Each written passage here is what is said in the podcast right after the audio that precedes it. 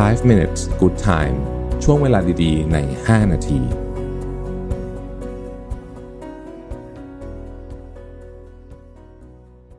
สวัสดีครับยินดีต้อนรับเข้าสู่five minutes นะครับคุณอยู่กับโรวิทย์หาญอุตสาหะครับวันนี้เอาบทความจากซีร่าแมสนะฮะที่ชื่อว่าfive habits of truly likable people นะครับ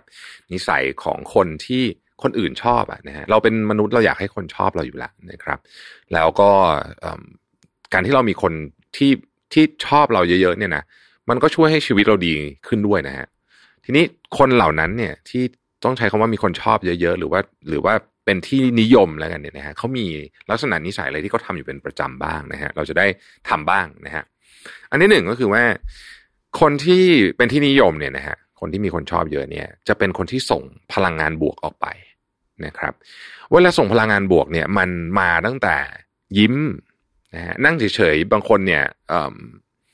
เขาก็เขาก็ไม่ได้ยิ้มแบบตลอดเวลาแต่เขาแต่เขาเรารู้สึกได้ว่าเขาอารมณ์ดีอยู่นะครับเอ่อภาษากายของเขาต่างๆนานาพวกนี้เนี่ยนะฮะซึ่ง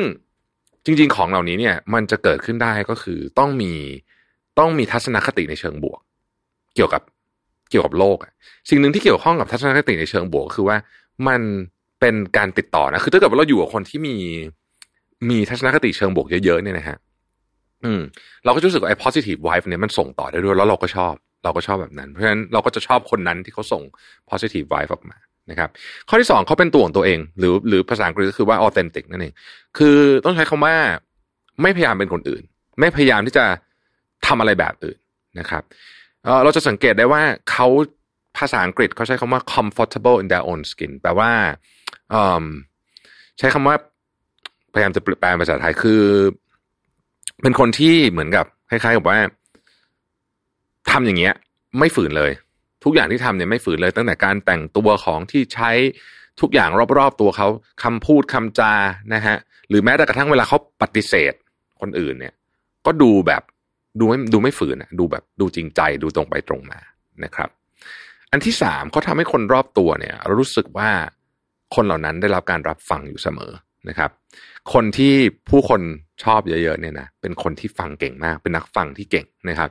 แล้วก็ฟังแบบตั้งใจด้วยนะนะฮะแล้วก็ปล่อยให้คนอื่นพูดปล่อยคนอื่นเล่าเรื่องนะครับแล้วเขาก็ตั้งใจฟังนะฮะแล้วก็ไม่ใช่ฟังเฉยๆแต่ว่าเพื่อให้คนอยู่รอบๆข้างเขาเนี่ยรู้ว่าเขาตั้งใจฟังเขาจะถามคำถามบางอย่างขึ้นมาที่ทำให้รู้ว่าเออเขาฟังอยู่นะครับการเป็นนิสัยที่นักฟังที่ดีเนี่ยถือว่าเป็นหัวใจสำคัญมากเลยนะไม่ใช่เฉพาะเราอยากให้คนชอบแต่ว่าการเป็นผู้นำที่ดีต่างๆนะพวกนี้เนี่ยต้องเริ่มต้นจากการเป็นนักฟังที่ดีก่อนนะครับเรามีหลายเอพิโซดนะที่เราคุยกันเรื่อง active listening อันนี้ก็เป็นหนึ่งในนั้นนะฮะข้อที่สี่นะครับเขาทำให้คุณรู้สึกว่าเออเขาพยายามจะทำความเข้าใจกับสถานการณ์ของคุณอยู่อันนี้พูดในกรณีที่เอ่อเหมือนกับเวลาเราไปเล่าอะไรให้ฟังนะฮะแล้วเราก็รู้สึกว่าคนที่เรากำลังเล่าให้ฟังเนี่ยเขามีความตั้งใจจริงๆที่จะพยายามเข้าใจสถานการณ์ของเราแบบไม่ตัดสินด้วยนะฮะก็คือเขาพยายามจะพยายามทำยังไงก็ได้ให้เขาเข้าใจเราได้มากที่สุดนะครับอันนี้จะเป็นความรู้สึกที่คล้ายๆกับ empathy นะฮะเพราะฉะนั้นเนี่ยมันจะเป็นความรู้สึกว่าเขาจะไม่ตัดสินเราว่าเธอทำไมเธอไม่ทำอย่างนี้เธอไม่ทำอย่างนั้นล่ะ